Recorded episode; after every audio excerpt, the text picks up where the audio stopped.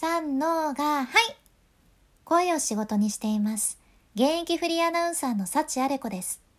話し下手からフリーアナウンサーになれた幸あれ子があなたの声を生かす話し方のヒントをお届けします。今日は聞きたくなるの作り方をシェアさせていただきますね。相手が自分の話を聞きたくなるっていうのを作るにはどうすればいいのか。まあ実際いろんな方法があると思うんやけど、その中でも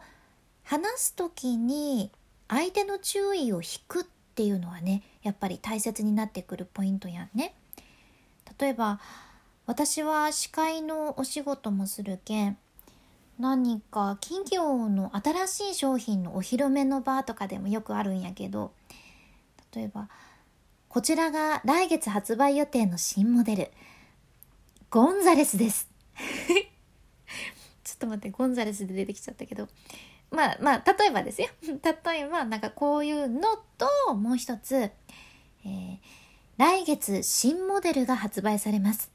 それがこちらです。ゴンザレス。何の商品なんやろうってすごく気になりますよね。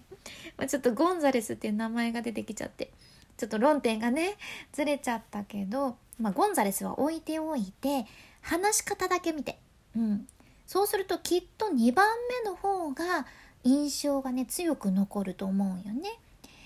なんだかこう流れるように綺麗に話すよりは「ん？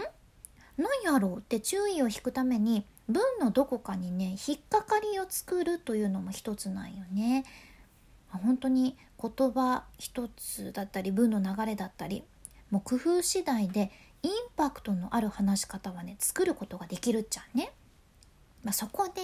そこでです。今日あなたにお伝えしたい。相手の注意を引くコツの一つ。それがこちら。文の頭にそそるやつ。それがこちらラインをしてますけど。そそるやつっていうのはね何なんだってことだけどまあ相手の心を動かすような、まあ、そんな気を引く言葉っていうことですね。まあ、やけん詰まるところ文の頭にそそるワードを入れるっていうことなんですよ。例えば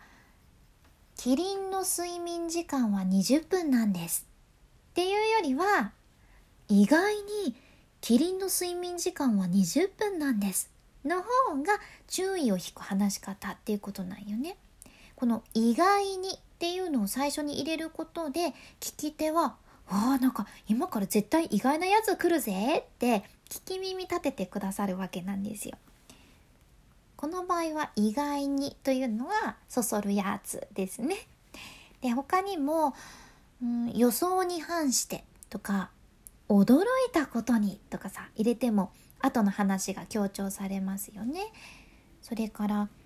あなただけに特別な情報をお伝えします」とか「一番重要なことは」とかなんかそういう「これ聞き逃したら自分損するわ」って思わせるような言葉を入れるのもありやんね。あと「ここだけの話ですが」もうそうやね。これも大事。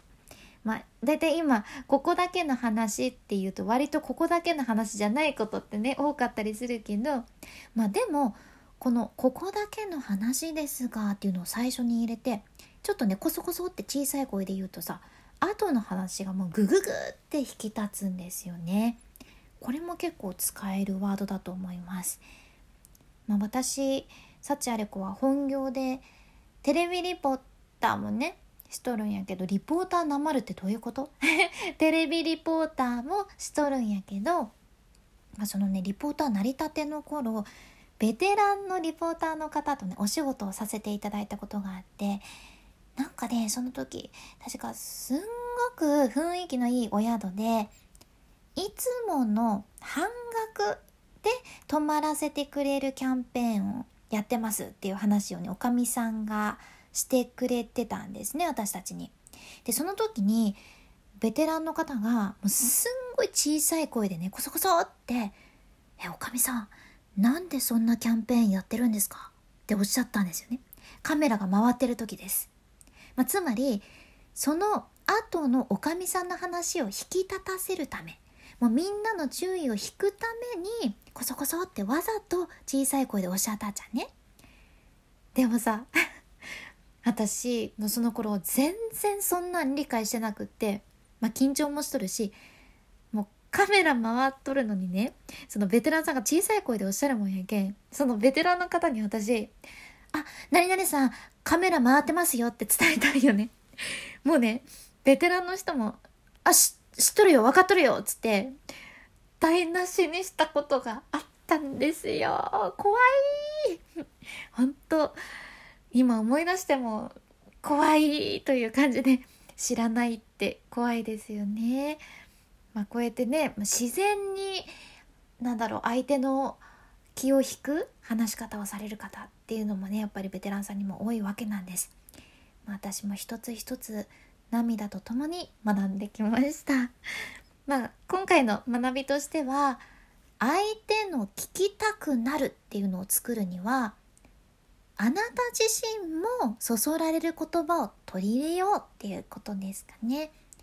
自分はどんな言葉にそそられるかなって日頃から考えていると相手の注意を引く話し方のレパートリーもどんどん増えていきます。楽しいですよ。ぜひお試しください。君に幸あれ。ではまた。博多弁の幸あれ子でした。